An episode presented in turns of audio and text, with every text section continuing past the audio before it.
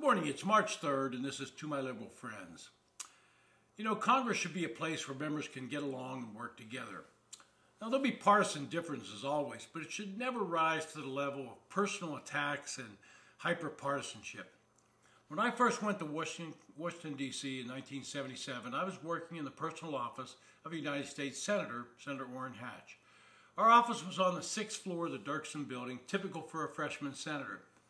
Most of the other offices on the floor, in that, particularly in that hallway, were taken by committee staff. Right across from us was an office with staff members to the chairman of the Labor and Human Resources Committee, Harrison Williams, a Democrat from New Jersey. But we formed a close friendship with them, and since my boss, Senator Orrin Hatch, was on the committee, we worked together. Some years later, I returned to the committee staff, and Senator Hatch was the ranking Republican on the committee. I can remember working closely with staff from Senator Kennedy's office to pass critical public health legislation. Kennedy was a top Democrat, and over the years, he and Senator Hatch worked closely on major pieces of health care legislation. Senator Hatch also worked with Congressman Henry Waxman, a liberal Democrat from California, and they wrote what became known as the Hatch-Waxman Amendments to the Federal Food, Drug, and Cosmetic Act. Those amendments basically set the groundwork for the generic drug industry. Senator Hatch worked with Senator Metzenbaum to write the Orphan Drug Act, which allowed incentives for companies to develop therapeutic, therapeutic drugs for rare diseases. I can also remember the Gramm Rudman Act, which attempted to place some spending constraints on federal budget. It was a bipartisan effort to control spending. I mention these things as evidence that Congress can work together and have in the past.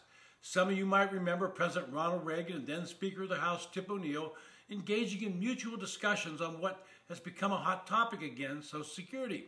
They demonstrated in 1983, however, that bipartisan action can happen in swift and surprising terms on the thorniest and most insoluble of issues. Like all history analogs, the 1983 Social Security Compromise was not perfect, but it got something done. Somewhere along the way, this idea of working together to solve difficult problems facing the nation got lost. In my opinion, it started to go downhill after the 2000 election. Liberal Democrats became convinced and basically enraged that somehow George W. Bush had stolen the election by getting a narrow win in Florida.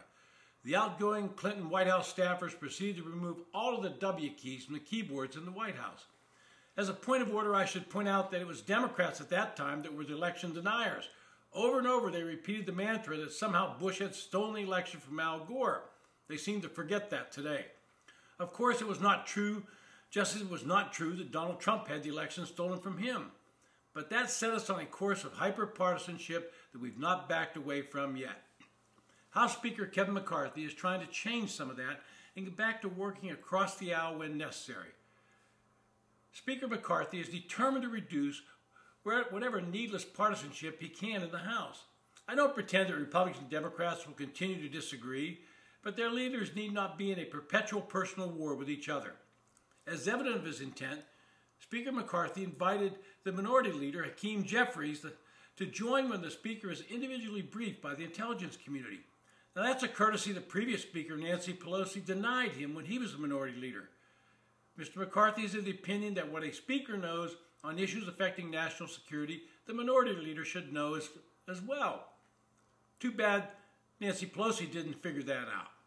When Speaker McCarthy formed the Select Committee on China, he again consulted Mr. Jeffries on who would be on the committee.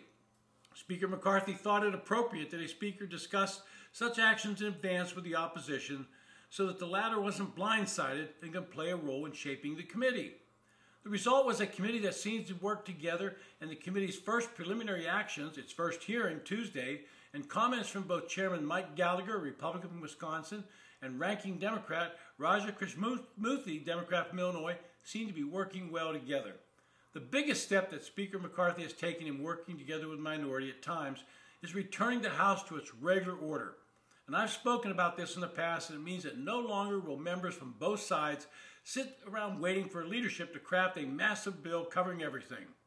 What it means is funding the government with the number of appropriations bills that are required and passing them before the fiscal year starts, not some gigantic omnibus negotiated by the leadership. What you will not see from Speaker McCarthy is the childish behavior exhibited by his predecessor, Nancy Pelosi. Miss Pelosi was a hyper partisan and treated the minority as if they were meaningless and not to be consulted on anything. I was appalled when, at the State of the Union given by then President Donald Trump, at the conclusion, she stood up and ripped the speech in half. Can you imagine the outrage if a Republican did that to a Democratic president who had just finished his State of the Union? There's a certain decorum that should exist in the chamber, but obviously Miss Pelosi did not seem to think it applied to her. Perhaps she was had eaten a little too much of her expensive ice cream. Over in the Senate, I would hope that some form of bipartisanship, bipartisanship can exist as well.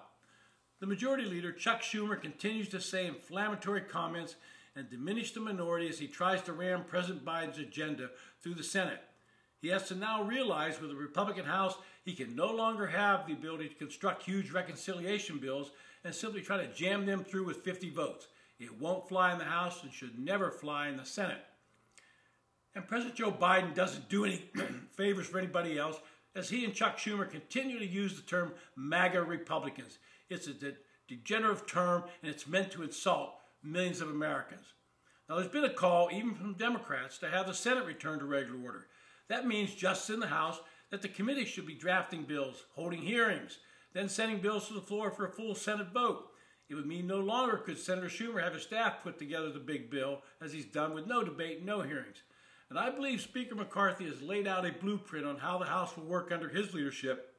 And I would hope that Majority Leader Schumer would take a look and follow suit. If he does not, then you should realize he's only interested in scoring partisan points and not solving the nation's problems. This has been To My Liberal Friends. Thanks for listening. They're just my opinions. If you enjoy the podcast, recommend it to your friends and hit the subscribe button.